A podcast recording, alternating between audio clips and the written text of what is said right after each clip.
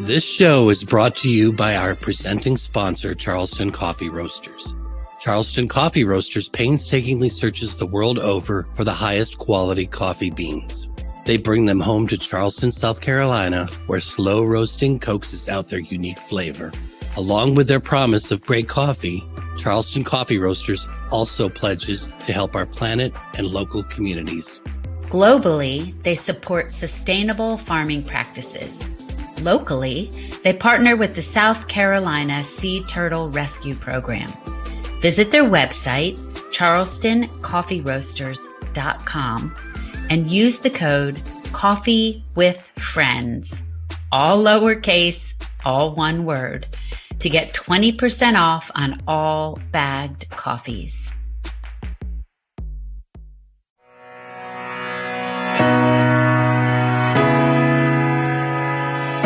About a woman named Elizabeth Zott. She's a chemist in the late 50s, early 1960s in Southern California. And she's fired from her research job for kind of sexist reasons, but also because she was pregnant. As time goes by, she has to make money, so she reluctantly takes a job as a TV cooking show host. But what she doesn't do is really teach cooking. What she does do instead is teach chemistry, because chemistry is cooking and cooking is chemistry. But in doing so, she ends up revolutionizing the idea of what women should be doing in the home, and she creates quite a stir in the industry. And the nation will never be the same. I love to read books about strong women. I don't think there are enough of them with women in science and math. So I guess I would just really look to examples of women that I come across while I'm doing research to say, you know, who could Anna be? Who was a, you know, who was one of the engineers, the architects of Chernobyl? Who was building the bomb for the Soviets for the first time? And who could I make her? And what was it like to be a woman living then?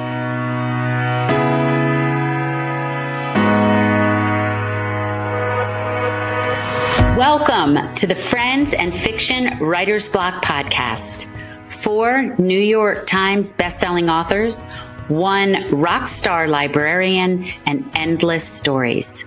Join Mary Kay Andrews, Kristen Harmel, Christy Woodson Harvey, and Patty Callahan Henry, along with Ron Block. As novelists, we are four longtime friends with 70 books between us and I am Ron Block.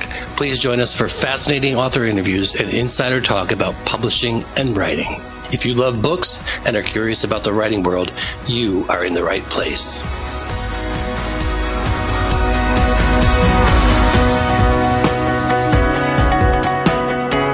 Welcome to this week's episode of the Friends and Fiction Writers Block podcast. I am Ron Block, and today I am joined by two authors whose work is not only fascinating and thought provoking, but also hugely entertaining and compelling in their views of fiction featuring women in science. Both are stellar examples of how novels can illuminate their characters and settings and bring joy to the reader. My first guest is Bonnie Garmus, author of the recently released Lessons in Chemistry, which has received stellar praise, including a starred review from Kirkus, which is usually very hard to get. They're very selective. But I, but when I review like reviews and thoughts and and uh, accolades, this one really stood out for me. So this is from the amazing Maggie Shipstead, who said, "Lessons in Chemistry is a page-turning and highly satisfying tale, zippy, zesty, and zotty." I love that. So the book has been sold in 35 territories so far. It's being made into an Apple TV Plus series by none other than Brie Larson. Plus, it has the, distinction of being the number one library reads pick for April. Bonnie is a copywriter and creative director who has worked widely in the fields of technology, medicine, and education. She's an open air swimmer, a rower, and mother to two pretty amazing daughters. Born in California and most recently from Seattle, she currently lives in London with her husband and her dog, 99. Welcome, Bonnie. It's so great to see you again. Oh, Ron, it's great to be here. Thanks for having me. No, I, I, cannot wait for people to get their hands on lessons in chemistry. I told you from the very beginning how much I love everything oh, about this book, and it's just gonna it's gonna enthrall everybody. Thank you. Before we get going, why don't you just give us the overview, the elevator pitch of what uh, lessons in chemistry is about? All right. Well, it's a it's about a woman named Elizabeth Zott. She's she's a chemist in the late 50s, early 1960s in Southern California, and she's fired from her research job for kind of sexist reasons, but also because she was pregnant. As time goes by, she has to make money, so she reluctantly takes a job as a TV cooking show host. But what she doesn't do is really teach cooking. What she does do instead is teach chemistry because chemistry is cooking and cooking is chemistry. But in doing so, she ends up revolutionizing the, the idea of what women should be doing in the home. And she creates quite a stir in the industry. And the nation will never be the same. That's great. I love it. It will never, and you're right. It will never be the same. oh, we kind of wish we really had an Elizabeth Zott in our history, right? Yeah, I kind of do. yes. So Elizabeth has a very determined approach to everything in her life, not just science. But what was the, the, the basis for her? Where's the origin of the story? Where did it all come from? Well, Elizabeth Zott had been a minor character in a book that I'd started and shelved years before, but and, and she was very minor in that book. But in this particular book, she made a comeback and that was because i'd been in a meeting and there'd been some sort of just sort of average sexism in that meeting but it was really blatant and for some reason that day i couldn't let it go and when i got back to my desk instead of working i wrote the first chapter of lessons in chemistry oh. Awesome. is she based on people that you knew, or is she just kind of this what you wish people were? yeah, exactly. I it, she is my role model. She is a woman of integrity and determination. She bases everything on on fact and not fiction. You know, she's very, very to me. She's very interesting, very rational, very logical. So very different from me. but uh, yeah, she's not based on anyone. That's awesome, though. She's just she's such a memorable character, and I mentioned in, uh, Brie Larson is bringing it to Apple mm-hmm. TV Plus. Yeah. Oh my goodness, I cannot wait to see this. yeah, me too.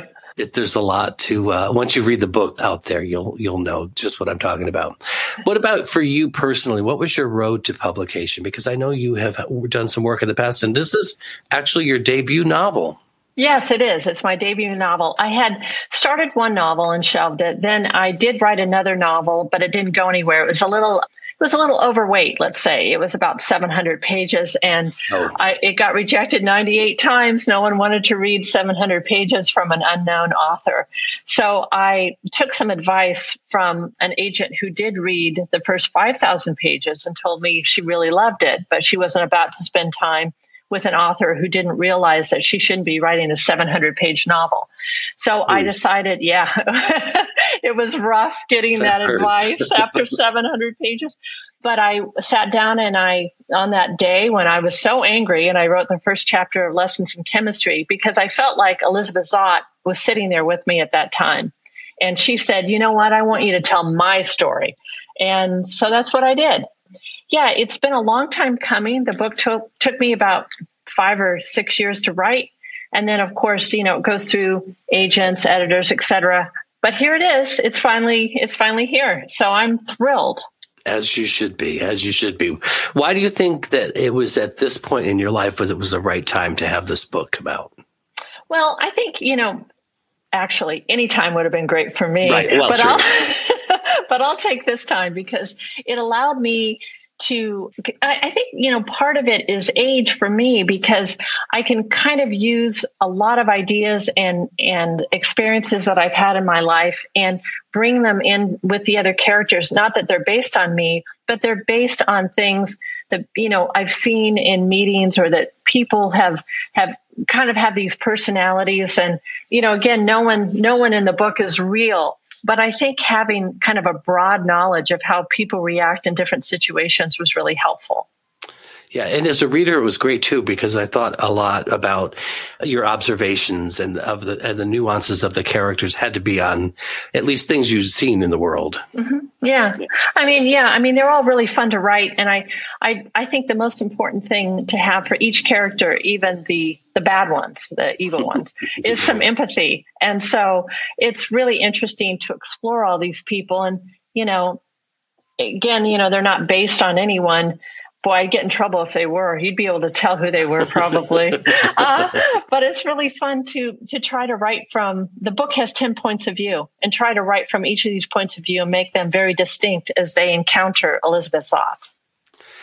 And that is, I think, one of the just the genius parts of the book is how you chose these minor characters and maybe some not so minor to actually give a viewpoint of Elizabeth from a different angle, especially 630, the dog. the dog. You talk yeah. about your characters and how you constructed their ability to tell Elizabeth's story from their viewpoint. Well, you know, each one came to me fairly organically. When I sat down to write, I, I, only knew Elizabeth. I didn't know anyone else. And they slowly just dropped in, to be honest. Um, and they presented themselves, you know, as if, well, hey, I know her too, but here's how I see her. And so that was really interesting. 630, however, um, is the only character in the book who is actually based on a real life being.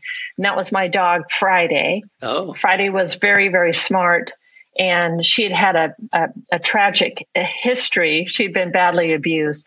And so when we got her, uh, we thought that she was going to be a problem dog, but she wasn't at all. She was a very smart dog. She doesn't, she didn't know as many words as 630, but, but I, you know, she knew a lot. so. Yeah. And Mad is, is uh, Elizabeth's daughter and she's, yeah. she adds a lot and she seems to be the, the more down to earth character here who kind of keeps everything level. Yeah. Yeah. She's, she cannot lie. Mad is, is always very honest and she says things that can be, you know, that even hurt her mother. She, she just says things that are true. And so she became sort of the truth teller in the story. But, you know, she has a very special relationship with 630 and I think personally, the way the dog and she communicate, which is not anything that you would actually witness. They don't they don't talk to each other, but they communicate. And I I like to think that she gets her wisdom from him. They take really good care of each other. Those two, they really look yeah. out for each other. I love it. it's just, it's again, it's like it, it, comes across as quirky, but when you think about it, it's just so, so honest and real. Their oh, relationship. So it's just so such a good part of the story. Also, the other one, and then the neighbor, and I've her name is oh the neighbor Harriet Harriet Harriet Sloan. yes yes Harriet. Can you talk about Harriet and where that came from? Well, you know, I'm not sure where she came from. I just felt like in the book, you know, it starts out Elizabeth doesn't have any friends. Um, she's she's a real social misfit, and so for her to have a friend is a really big deal. But when she becomes very needy for the first time really in her life. And she doesn't like to need anyone or anything. She needs somebody because she's a single mother with a baby. And Harriet Sloan shows up. They are they are diametrically opposed. They are complete opposites, but their relationship grows into a very deep one, and they find that they need each other. Very much so, and they they end up dependent on each other. It's just like a beautiful friendship in the end. I want to go back to talk about Elizabeth a little bit because her she comes across as kind of no nonsense, kind mm-hmm. of, but she's also very logical and she doesn't let a lot in and she says things how they are. So whenever she comes up against her employers or people who, well, for lack of a better term, were anti women in the workplace and mm-hmm. anti women in science, yeah. she just says things that are just so logical and make sense. It made me think, why weren't we always in a world like that? Why, you know, I feel so awful for what what people have gone through for years, and they didn't need to. Well, it's really true. You know, I think, and even today, there's still quite a bit of sexism in the workplace. It's it's definitely gotten better, but I think you know there is quite a bit still, and uh, women still are held back quite a bit. For instance, there are only 30% of STEM jobs are held by women. That's not 50%. No. It's 30%. And so there are these this is just true across the world that women are still taking a back seat in some of the most lucrative careers in the world.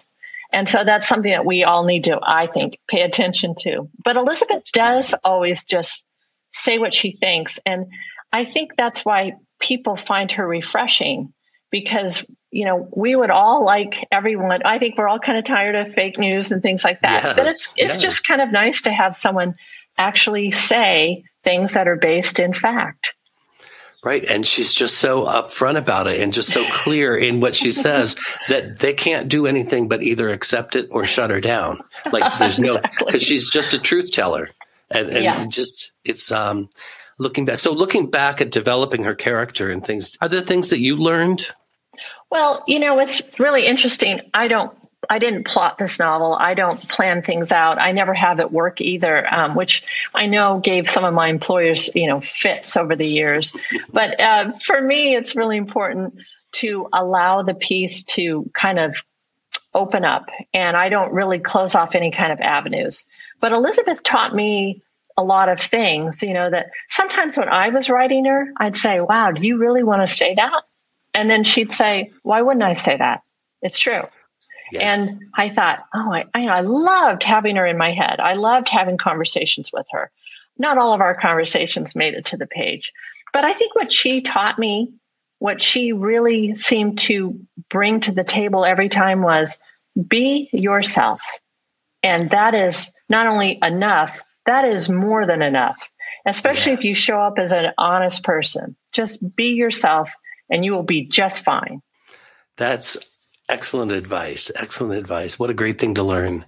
So there's a lot in this. Like Elizabeth really has to kind of convey a lot. Like, um, and you had to have done a ton of research. I can't imagine like Oh. construction and science. And um, can you talk about some of uh, the things that you had to research and how you did that? Sure. I think, you know, I'm not a chemist, I'm not a scientist. So I'm not a single mom. Uh, so I had to research chemistry, but I had to research it from the 1950s. So I bought a 1950s textbook off of eBay and I taught myself very basic chemistry. You know, as a copywriter, I'm used to always learning new things. You know, that, that adage, uh, write what you know. I, I haven't ever written what I know for 30 years. So doing research and figuring out new things, learning new things is actually something that I enjoy. So I did the research on chemistry. I learned basic chemistry. And then I ran into a huge problem because when you write from a textbook of that age and you're trying to make metaphors out of chemical interactions, and you mention this, this, and this, and you find out that one of those interactions wasn't discovered until 1969, you have to throw Oops. it away. Oh, yeah, it's really depressing. But yeah, I had to do the chemistry, and yeah, it was a little bit hard there, hard going at first, but I, I made it through. yes. Oh, yes, you did. so talk to me about where the idea for adding the cooking show came in. What a great vehicle for Elizabeth to use her background and inspire women. Well, you know, it occurred to me, I really, really wanted to put her on TV because I just knew if there was damage to be done on TV, she would be the one to do it. And um, it it seemed obvious to me if she was a chemist, the only thing that she could teach would be cooking because cooking really is chemistry. But I loved the idea right away that she would have this show and just not, you know, she would just teach chemistry with in terms of cooking, but it would be very complicated, you know, and she would challenge these women who were dismissed and overlooked, these ha- average housewives of the late 50s and early 60s. She would challenge them to learn chemistry. And in that in that way, she taught them that they were very capable people. They were smart people. And that started a revolution. And I, I think that for me, that was probably some of the most enjoyable writing was her talking to the women directly into the camera from the show and telling them, this is what chemistry is. And these interactions are really important, but these interactions happen in your body every day. They happen around the world every day. Change is a constant. And if you're not changing, if you feel like you're stuck, you're not.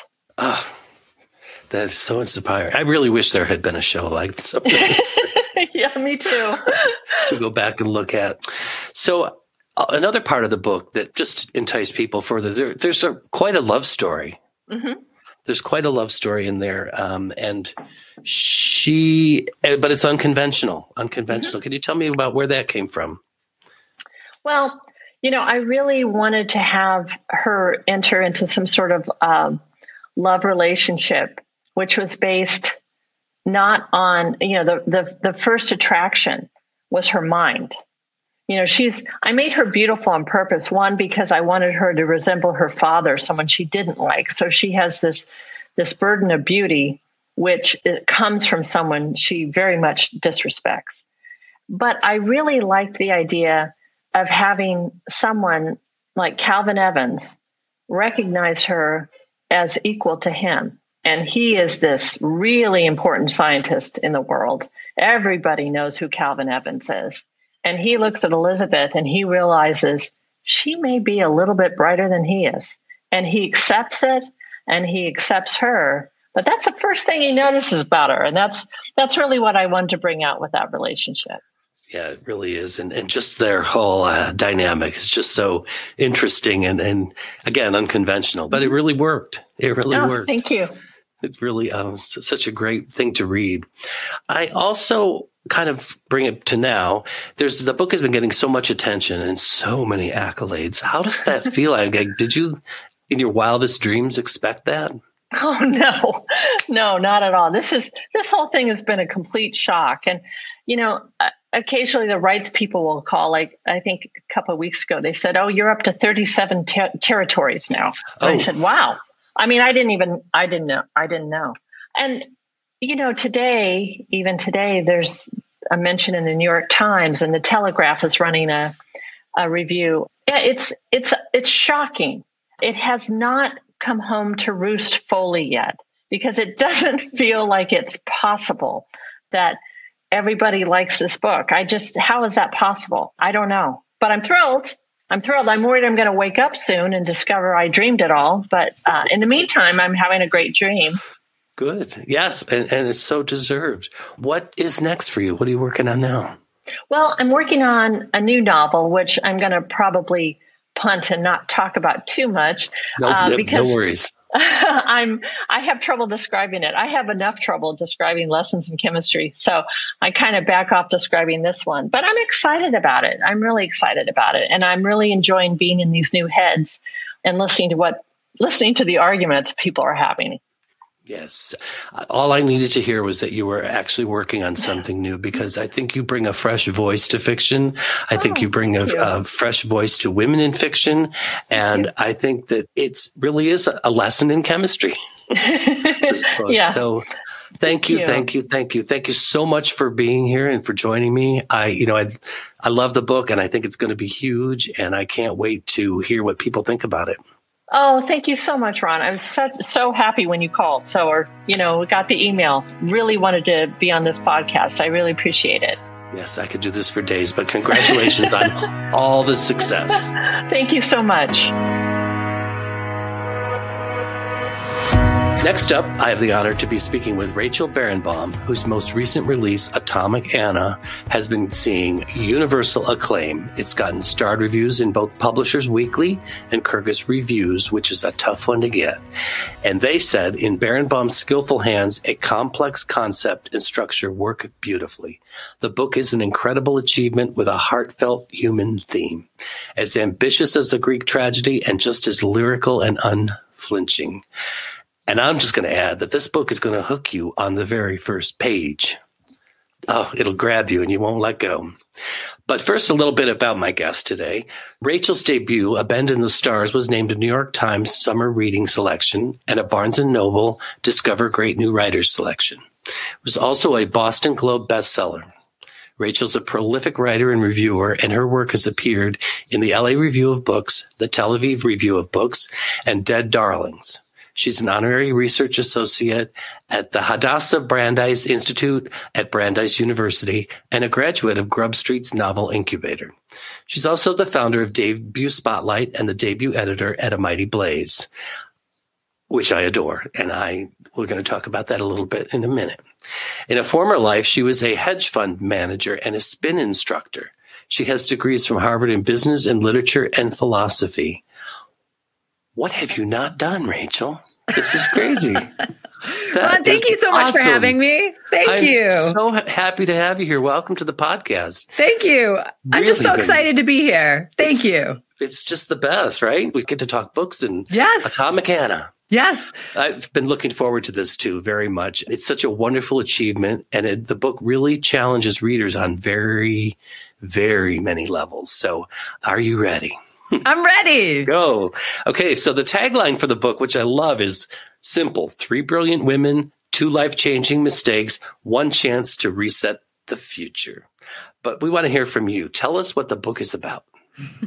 So the book is about three generations of women, right? I'm sticking to those three women. That's they right. are right, grandmother, mother, daughter, um, and they work together to build a time machine that they use to stop Chernobyl. But also, it's really about saving their family. And there's some science thrown in, but it's about love and some big moral questions. Just because we can doesn't mean we should. Oh, exactly right. Well said. Well said. Where did the original idea for this come from? Because it's so original and it's just so out of nowhere almost. It's kind of like, wait, I wouldn't have ever thought that I wanted to read this, but I did. Well, thank you.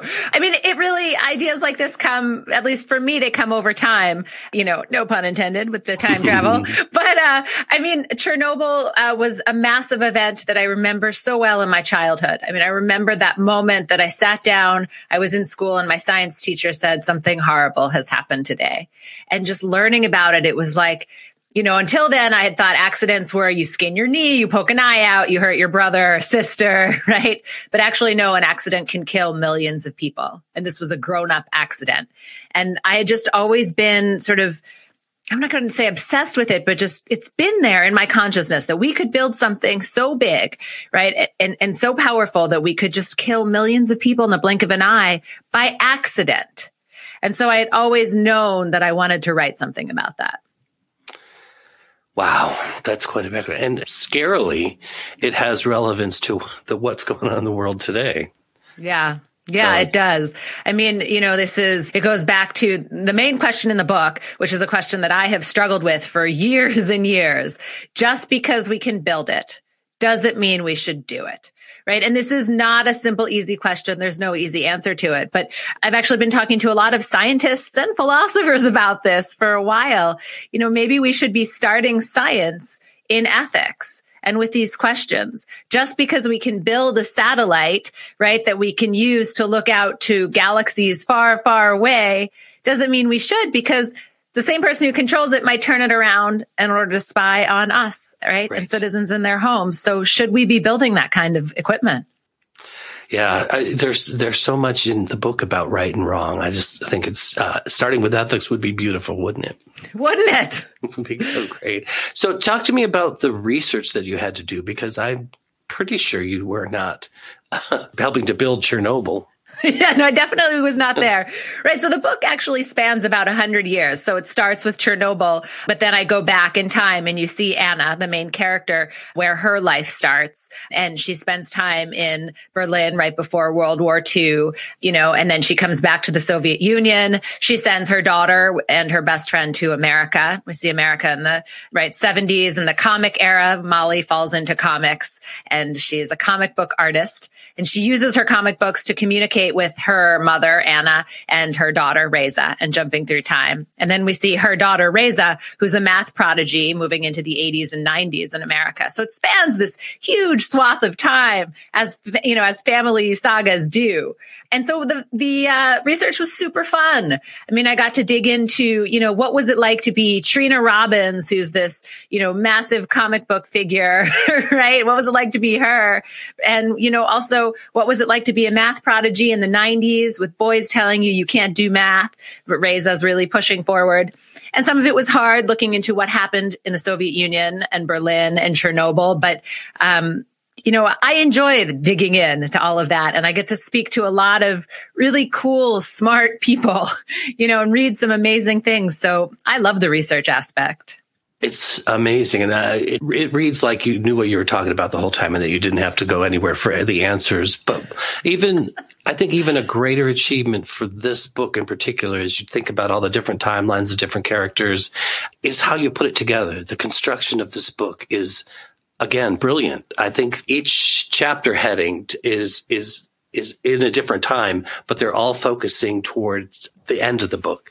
And how did you how did you do that? What's the process for you? Yeah. I mean, so every chapter ending, it's right. It's definitely not a spoiler to say it's, you know, X number of days or years until Molly dies on Mount Aragats. So we know that's going to happen, right? From page one. right. Anna accidentally travels back in time and finds her daughter dying, you know, on this mountaintop. And so she comes back and she says, I'm going to stop it. I'm going to build the time machine to save my daughter, to stop Chernobyl. So you know that's going to happen.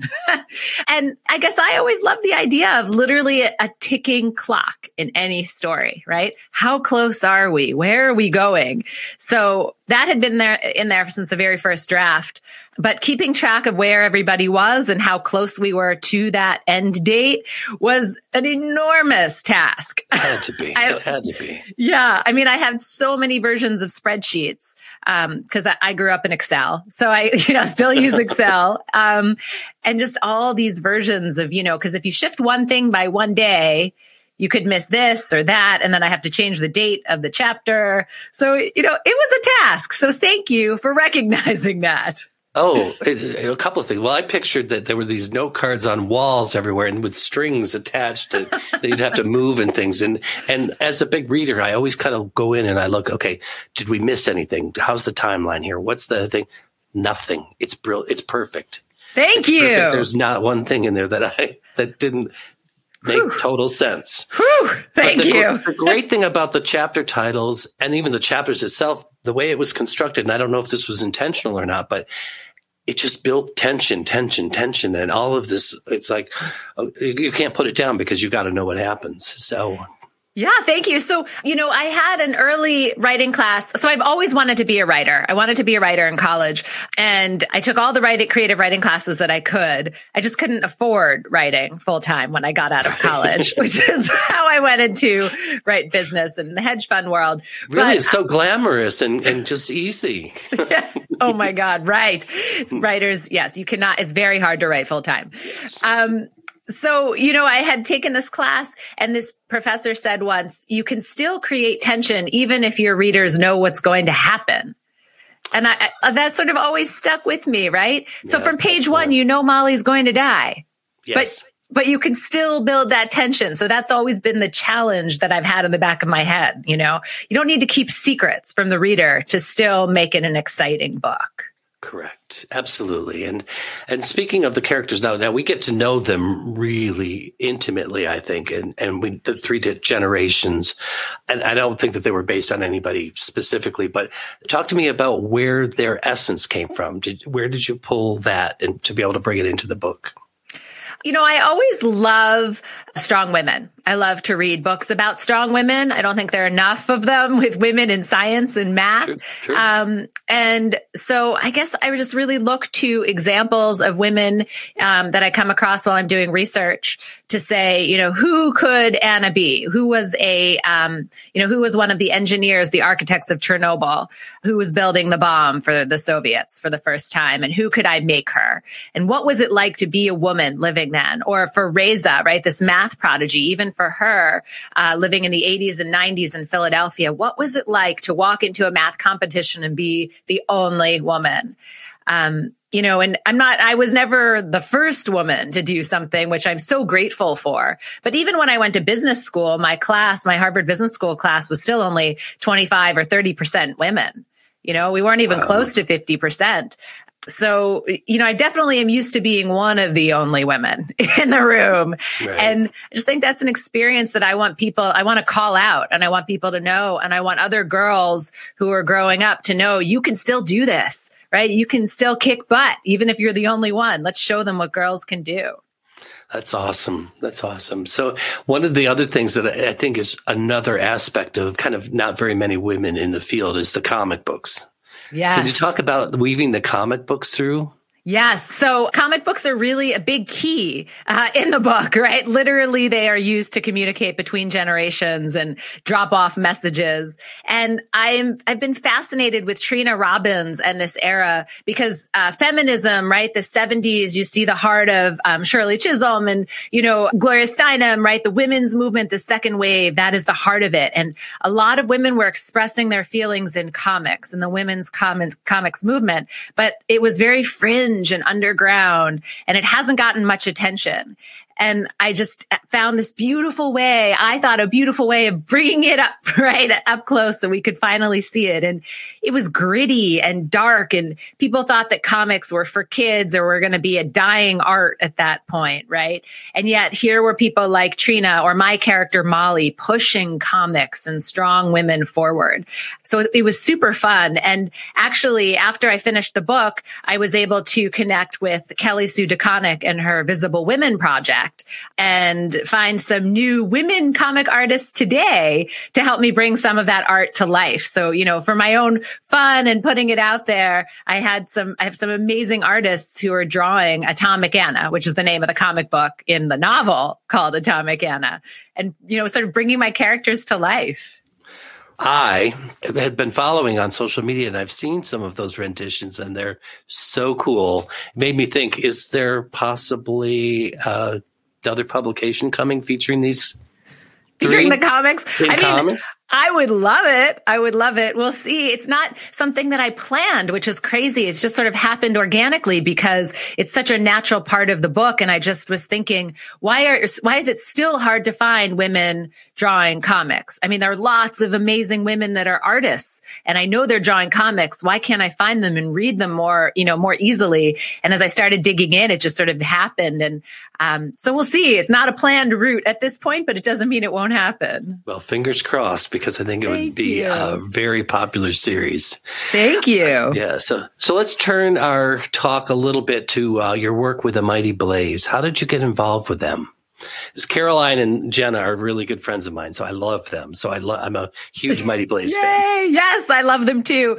It's an amazing team. So my first book came out in 2019, uh, Bend in the Stars, and then the paperback came out in 2020. And you know, right around when everything was closing down, and all of my you know events that were supposed to be in person were pulled online, and I was in the heart of the debut community at that point, and sure. all of these new friends I had you know, they were crushed, right? They, they'd spent 10 years writing a book or five years of their life, blood, sweat, and tears into a book. And now they were going to have 10 people show up to watch a Zoom as they launched it. And my heart just broke. And I love, I love authors. I love reading new books. I'd already been uh, interviewing authors a lot for the LA Review of Books. I do those a lot. And I just thought, what if I put it online and just start interviewing them in person instead. I could do more. And then I connected with Jenna, who I had already known. And she said, well, why don't you bring it into Mighty Blaze and I'll help you get it out there into the world. And I just said, perfect, let's do it. And it's really grown. Turns out people like to hear from debut yeah. authors. Yes, they do. Yes, they do. Yeah. You mentioned LA Review of Books. Can you tell me more about your work with them? Sure. So Boris Dralyuk's the editor, and I met him because he wrote this incredible book on 1917 Russia and the revolution. And I went to see him speak uh, up at Dartmouth once, actually, wow. and I just completely fangirled him. you know, yeah. I was like, "Your talk was amazing. You're brilliant. I love your publication. LA Review of Books was pretty new back then. I was like, can I do anything with you? you know, I love books, and uh, so I started. He's like, sure, pitch me you know, well, who is this crazy lady? But he was so kind and sweet. And, uh, you know, he just kept encouraging me to keep pitching. And then he started taking my pitches and publishing nice. them. So nice. LA Review of Books, LARB is an incredible publication. If you haven't read it, go out and start reading it. No, it's really wonderful. It's a great publication. You're right. You're right. So, uh, what is next for you? That's the big question, right? So I'm working on my next book. I have a whole bunch of personal essays that are coming out around the publication and working on these comics, but novel number three hopefully will be in the wings. And I was actually down at 9-11 down right on Maiden Lane. I had an office there for a startup. You know, it was the dot com era when mm-hmm. that happened. And I was right in the middle of it and had raised a lot of money and had my own company and decided it's, it's time to write that story, not as a memoir. Not, I'm not a memoirist, but I'm writing fiction. Okay. Okay. I look forward to that. And Atomic Anna, sometimes a book will come along and you can just imagine it being told in another format. So I'm wondering if there's any movie or TV interest in it that you can talk about. Because I know people can't always, but. Yes, thank you so much for asking. It's amazing how many people have been saying that to me. I, I'm so like flattered. I don't know, flabbergasted. I saw this book very much. Uh, everything I write, I see is like a movie in my head. I uh-huh. see the uh-huh. characters. I see the room. Right. I can talk about that chair over there because it's real to me. my characters are real, so I write it that way. So people have been saying it feels cinematic. So I do have uh, two film agents out of WME, William Morris Endeavor, and it's going around. So if you know anybody, if anyone out there is interested, yes. let me know. Oh my God, it would be it would be brilliant, and and what a great role for women who can't find roles in Hollywood. There's these are just some some really deep characters that could that they could really bring a lot to. So yeah, we'd have an awesome female cast. Yes. We'll be all set. So, where can people find you on social media and the web. Yes. So you can find Atomic Anna anywhere books are sold. You can find it audiobook, anything like that. I am easy to find. I'm at rachelbarenbaum.com. Very That's simple. pretty easy. yes. And you can follow any of my links. You can listen to my podcast wherever you listen to your podcasts or on my YouTube channel. Find all those links and all my social media at rachelbarenbaum.com. Easy peasy. There we yes. go. Yes. That's good. Anyway, Rachel, thank you so much for joining the podcast. I could really talk about Anna for weeks. Trust me. oh, Ron, thank you so much. I can't tell you what a joy it is to have someone other than, you know, my mom reading the book and talking about it. So thank you. no, no, no, it's so good. And congratulations on all the praise. I just know that it's going to be big and people are going to eat it up. It's, it seems original. You know, I love that people get to read about women in science, even though there's so much more to it than that. But there's, it's just a nice little role model. And while they say some novels build empathy, some build inspiration for for others too. And you can wrap that up in fiction really tightly. So congratulations on all that. I know the readers are going to be eating this up. Thank you. Thank you so much. This was such a blast. And thank you all for joining the podcast today. On behalf of the Fab Four, Mary Kay, Patti, Kristin, and Kristy, we love that you chose to listen into this. Please share with a friend. Thank you to our presenting sponsor, Charleston Coffee Roasters, for their generous support. Show our sponsors some love by following them on Facebook and Instagram and subscribing to their email newsletter. Remember to use the code Coffee with Friends for 20% off bagged coffees at Charleston Coffee Roasters. Thank you for tuning in to the Friends and Fiction Writers Block podcast. Please be sure to subscribe, rate, and review on your favorite podcast platform. Tune in every Friday for another episode. And you can also join us every week on Facebook or YouTube, where our live Friends and Fiction show airs at 7 p.m. Eastern Standard Time. We are so glad you're here. Produced by Audivita Studios. Connect your voice to the world.